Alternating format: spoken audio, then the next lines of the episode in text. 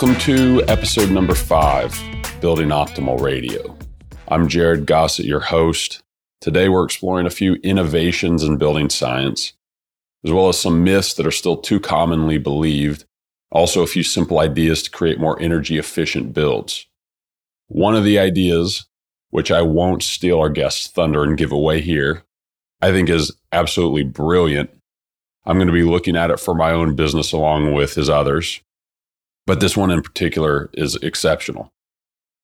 Our guest, who's going to illuminate all of this for us, is Peter Yost. Peter is principal and vice president of technical services with Building Green Inc. in Brattleboro, Vermont. For those of you who aren't familiar with buildinggreen.com, the team over there are some of the top thought leaders in the industry for energy efficiency, wellness in the home, and really everything building science. Peter has been building, researching, teaching, writing, and consulting on high performance buildings for more than 30 years. His expertise ranges from construction waste management and advanced framing to energy efficiency and building durability.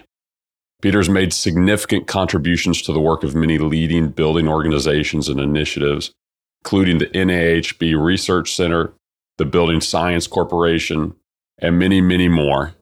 Peter was the principal author of the NAHB Advanced Green Building Science course materials and co author of the US GBC Regreen Workshop curriculum. Peter is also currently the technical director for greenbuildingadvisor.com. And somehow, amongst all of this, in his spare time, is a lecturer at Yale University's School of Forestry and Environmental Studies also an instructor for Boston Architectural's College of Sustainable Design certificate program, a research associate of the University of Massachusetts Department of Building and Construction Technology program, and US GBC LEED AP.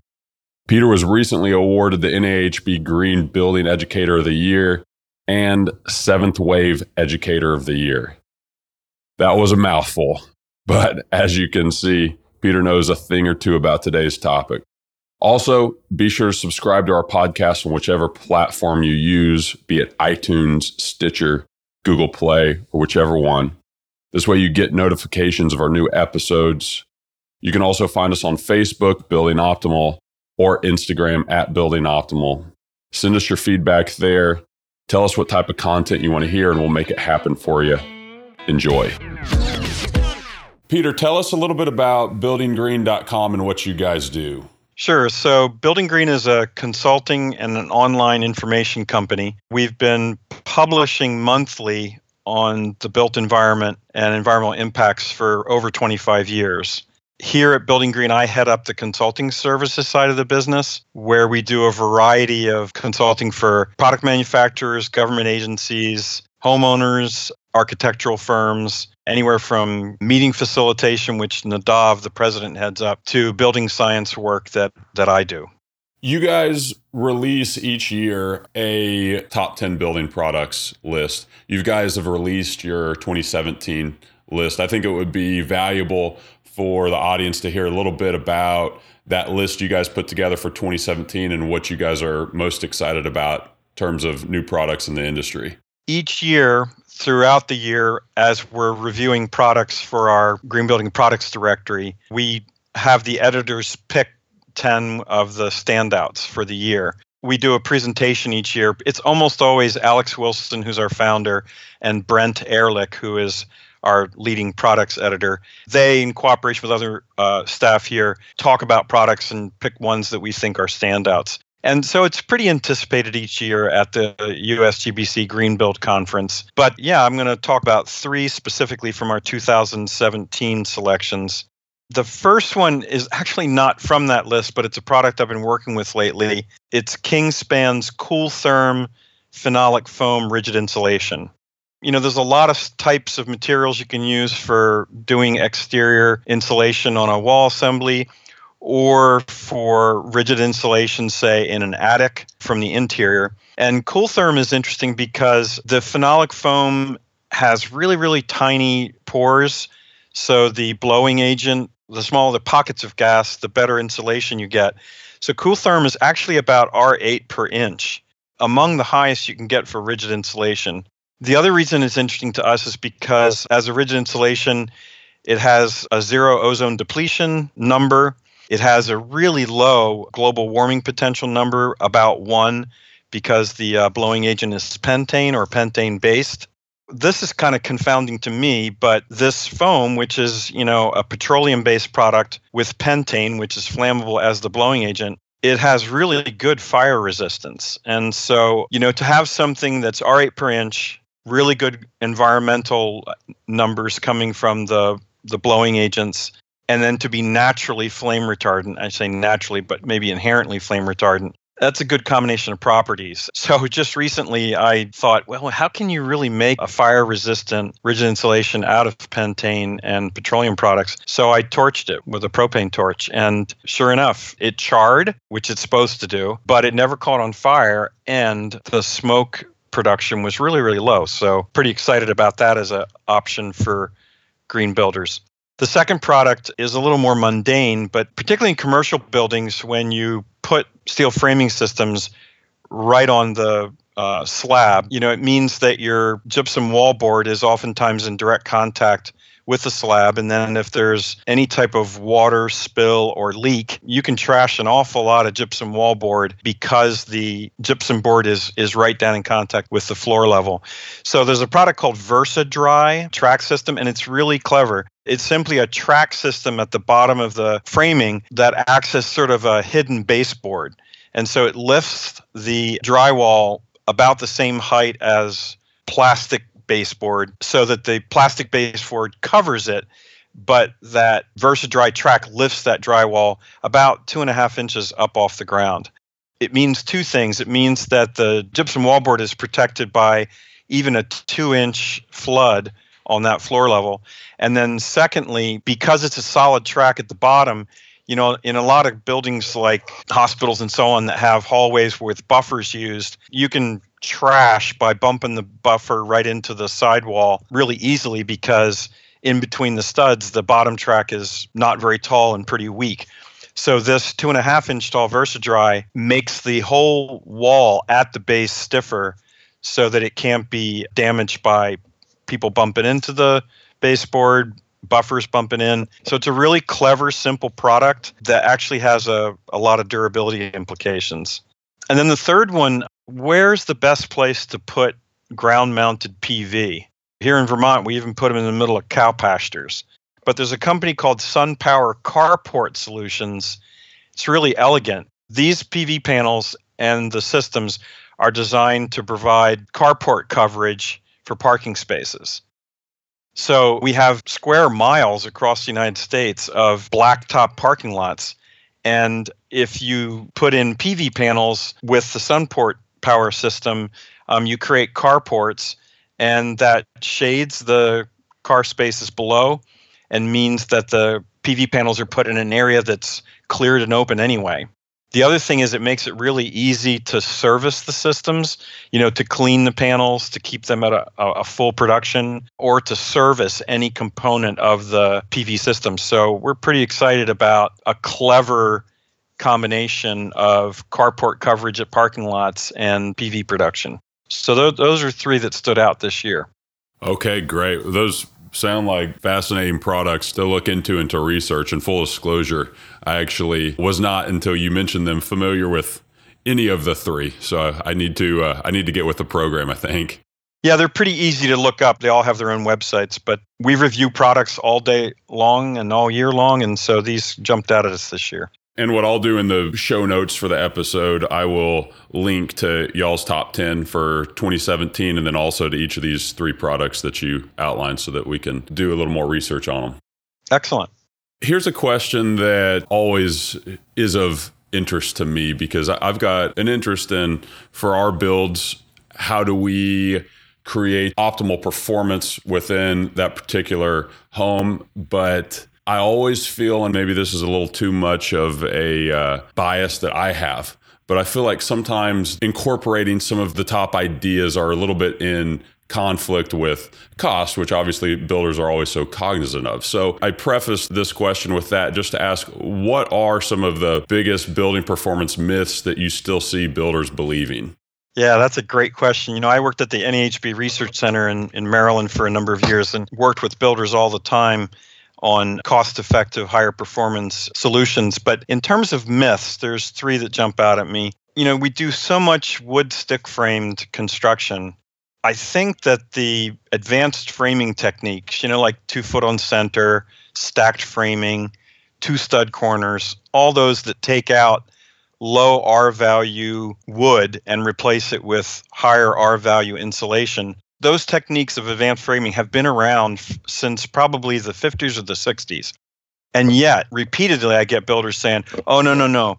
You know, you can't take out that wood. You know, for instance, two foot on center walls are wavier than 16 inch on center walls. How straight the wall is, is not a function of how often you frame, it's a function of how straight the framing is. So if you have wavy walls, it's more about the quality of your lumber than it is the spacing of that lumber. And particularly when you go to 24 on center, you're more likely to go to 2 by 6 And 2 by 6s are inherently less bowed or warped or twisted than 2 by 4s So I've always thought it was kind of funny that we have a myth of 24 on center walls are wavier than 16 on center. And it's just not true. You can incorporate all of the advanced framing techniques build a less expensive wall and have it perform structurally just as well as a 16 on center wall. So the other one that's pretty common is wow, you don't want to build the building too tight because the walls need to breathe. You know, I get this locally all the time and it's not the walls that need to breathe. If we need to have anything breathe well, it's the occupants inside. So making a building more airtight does not inherently create indoor air quality problems.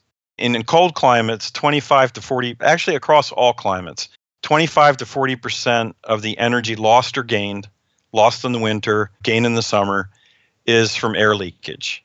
So it makes a lot of sense to get the buildings as tight as we can. And in fact, one of the most important ways that buildings get wet is when that air leaks, right? Because it's warm, moist air becoming colder. And when it becomes colder, it can condense. So, one of the ways that buildings get wet is through air leakage. So, you, you can't make a building too tight. Now, can you make a building tight enough that you then have to introduce mechanical ventilation?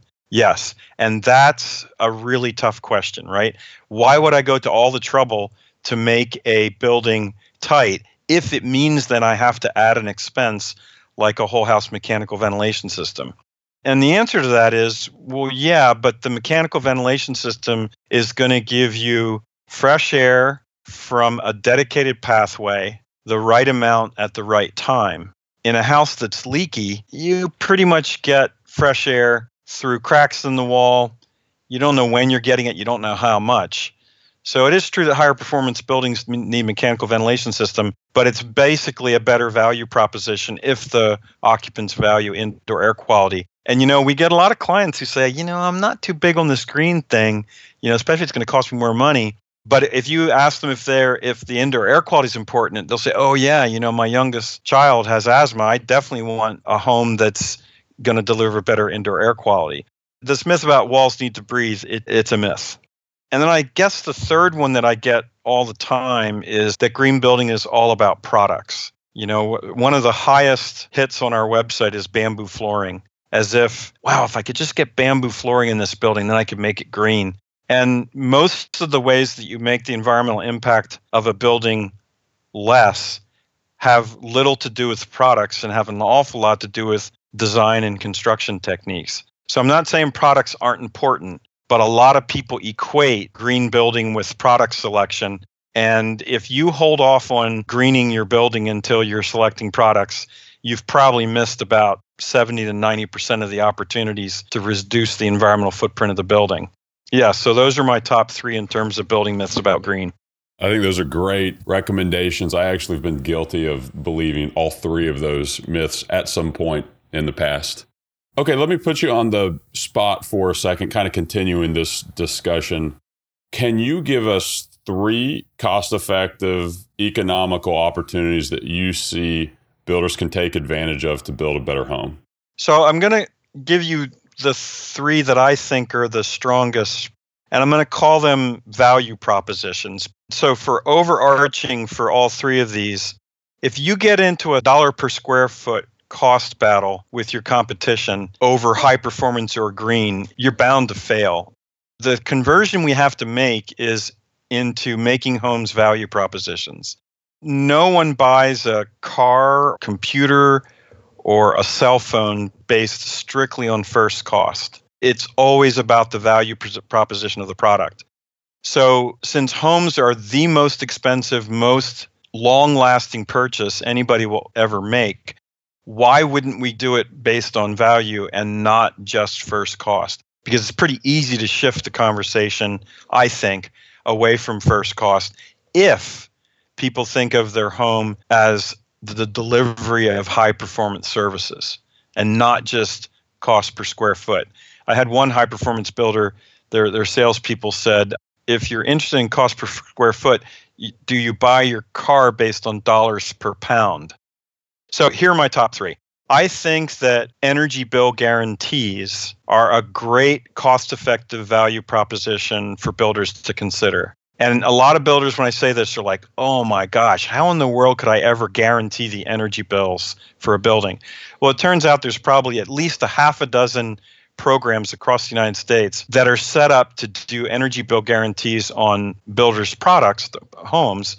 It's not that difficult to do especially when the energy bill guarantees are almost always set up to only cover heating and cooling.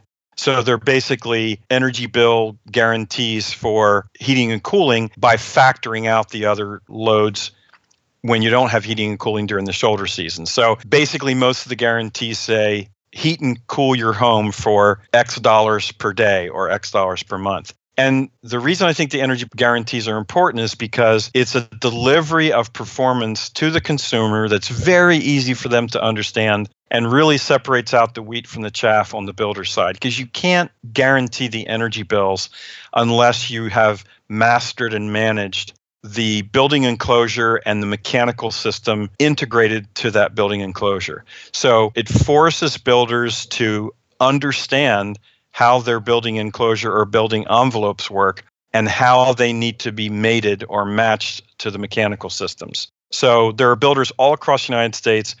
The first builder ever to do an energy bill guarantee was a builder in Chicago. They, they offered their first building guarantee in 1983. That company, the builder, is now the son of the original builder is running the company and 35 years later or 30 yeah about 35 years later the son is offering the same guarantee on every single home that his father did back 30 35 years ago. And i know you're going to ask me the builder's name and i can't remember it. It's so embarrassing. I can i can bigelow homes. I pulled up by thinking of perry in my head that's the dad. He's been retired for quite a while now. The first builder to do energy bill guarantees was uh, Bigelow Homes in Chicago. So the second cost-effective solution, I think builders should be designing in plumbing cores.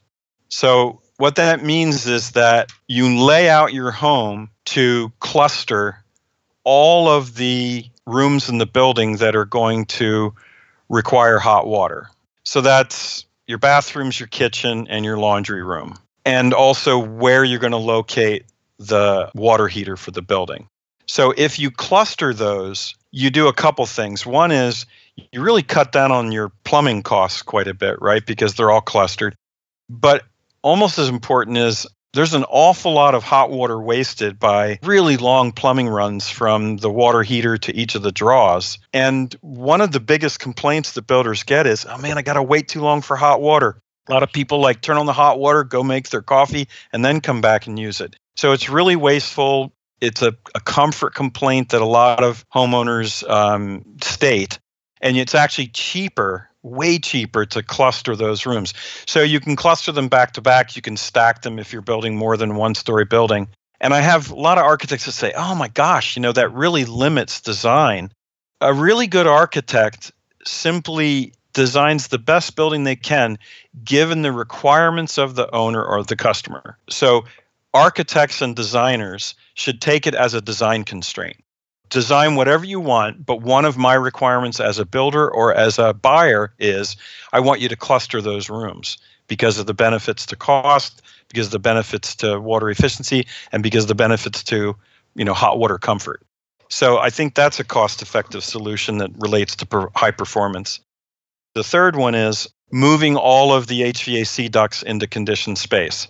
A lot of builders, particularly production builders, say, "Oh man, if I pull my mechanical system inside conditioned space rather than throwing it in the crawl space or the attic, I have to give up valuable floor space, right? People want comfort, people want efficiency, and it's not that difficult to design room for mechanical closets and for the ducts into conditioned space. I mean, it's pretty easy to do drop soffits. It's pretty easy to locate your mechanical system in a way that you get shorter runs of delivery when we were in the Building America program at Building Science Corporation, we moved literally tens of thousands of homes over to much simpler mechanical delivery systems simply by making sure that the ducts are inside conditioned space. So it does require some creativity on the architect's or the designer's point of view, but it has a huge impact on thermal comfort and energy efficiency and can actually reduce the cost of the mechanical systems because you're making the system more centralized and simple. So those are my three top three cost effective high performance solutions. Okay, I think a lot of us are going to be really interested in implementing at least one, possibly all three of those. I know I am with my company. And we talk a lot about the differentiation and branding that's something that's really hard. It's hard to create separation as a builder because there's a ton of competition. That's one of the things that we really try to dig into with this podcast. So, that energy bill guarantee, beyond just accomplishing better builds, I really think that could be of benefit to a lot of us. So, I'm going to offline get some links from you for each of sure. those three recommendations that we can post in the show notes as well. Where do you see the building performance industry headed over the next five years? What are we going to be seeing on the horizon? I'm doing a series of trainings now, sort of driven by Hanley Woods Events Production, but it's got key sponsors like Huber Zip Wall and Sierra Pacific Windows, the Energy Conservatory, it's a blower door company, Delmhorst Moisture Meters is one of the sponsors. And these are all high performance product manufacturers that are looking to integrate towards high performance and it's in no small part being driven by the 2015 Energy Code, which has requirements for three air changes per hour at 50 pascals pressure difference for blower doors. So the three ACH 50 metric. I think that increasing air tightness requirements in the code are not going away. They're going to get more strict over time, and they are completely performance driven. So, you know, in the past, the code may have said oh, you have to have air sealing details. But there was nothing that measured the effectiveness of those air sealing details. There is no way to fake 3 ACH, 3 ACH 50 air tightness. So these trainings are helping builders and architects with, oh my gosh, how do I get the 3 ACH 50? I mean, we have high performance builders that are down at 1 ACH 50. We have Passive House, which is down at 0.6 air changes per hour at 50. So we know we can do it. The question is, how do you do it, and how do you move from relatively modest air sealing details to consistently hitting a performance metric, which is a fairly tight building? So I think that one of the things we're going to see in the next five years is the building industry as a whole learning how to truly do airtight construction because the codes are moving to a performance based mandatory requirement for that level of airtightness. So that's one thing that I think is going to happen in the next five years. The other thing is that there's a movement that takes the name of resilience, which is really looking at what are the natural disasters that are really becoming more prevalent in a lot of areas. So, flood resistance, hurricane resistance, drought resistance, tornado and, and flooding. You know, we think of these as natural disasters. The increasing frequency of these events has certainly caught in the attention of the federal government, of the insurance industry. So I think in the next five years, we're going to see more and more efforts to make our homes more resilient. And what that means is not only more durable in general, but better able to tolerate power outages, flooding events, high wind, so I think that both from customer interest and from the insurance industry, as well as the federal government, we're going to be looking at making our buildings more resilient. And just like energy requirements are climate tuned, resilience measures are definitely tuned to what the highest exposure or natural disaster likelihood is for different areas of the country. So I think resilience is going to be a big issue that takes more prominence in our industry. And then the last big change is we can't build high performance homes unless we can sell them. And a large part of selling them is making sure that they're valued properly. The financial sector, and when I say the financial sector, I mean realtors, appraisers, and lenders, they need to up their game on understanding the higher value of higher performance buildings. So, you know, if I'm going to put in a window that costs $10,000 more for the package for that building, and the appraiser doesn't know how to include that in the increased value of the building, and the realtor doesn't know how to sell that better windows to a customer, and the bank doesn't know how to say, well, you you qualify for a, a higher loan value because you've put more money into the building. It's not going to happen. So the onus can't be on just the builders to build and then market and sell higher performance homes. We need the financial tools to go with that. So we need better trained realtors on high performance. We need appraisers that understand how to value performance in their appraisals. And then we need lenders who are willing to take the appraisal from the high performance appraiser and increase the loan amount because the building's more valuable. So I see the financial industry getting better at servicing high performance builders. Well, I, I, can echo what you're saying right there. There's a really antiquated system that we have in place right now with valuing performance, high performance homes, and there's a huge opportunity to disrupt that industry and create something that's just more accurate in the appraisal process and the fin- financing process. So that, that's encouraging to hear you say that that those wheels are already in motion because I think we're a little late to the game in that it should have happened a long time ago. Good point. Peter, I have gotten a great deal of enjoyment and value out of following you guys at Building Green over the last year since I found you all. For those of us who don't already know where to find you guys on the web, tell us where we can go look for you. It's pretty easy. It's just buildinggreen.com. Building Green is uh, all one word, two G's. And then you and I talked about this before, but I, I do a lot of technical work with greenbuildingadvisor.com, which is a residentially focused information website. And that's pretty simple too. It's just Green Building Advisor, all three words together look for good information on both those sites. In terms of my services, consulting, you know, you can find that information on buildinggreen.com. Okay, great. We'll link to um, your websites as well in the show notes. Peter, really enjoyed this interview and hearing uh, some fascinating things that you had to share with us. Uh, appreciate it. My pleasure, Jared. Nice talking with you.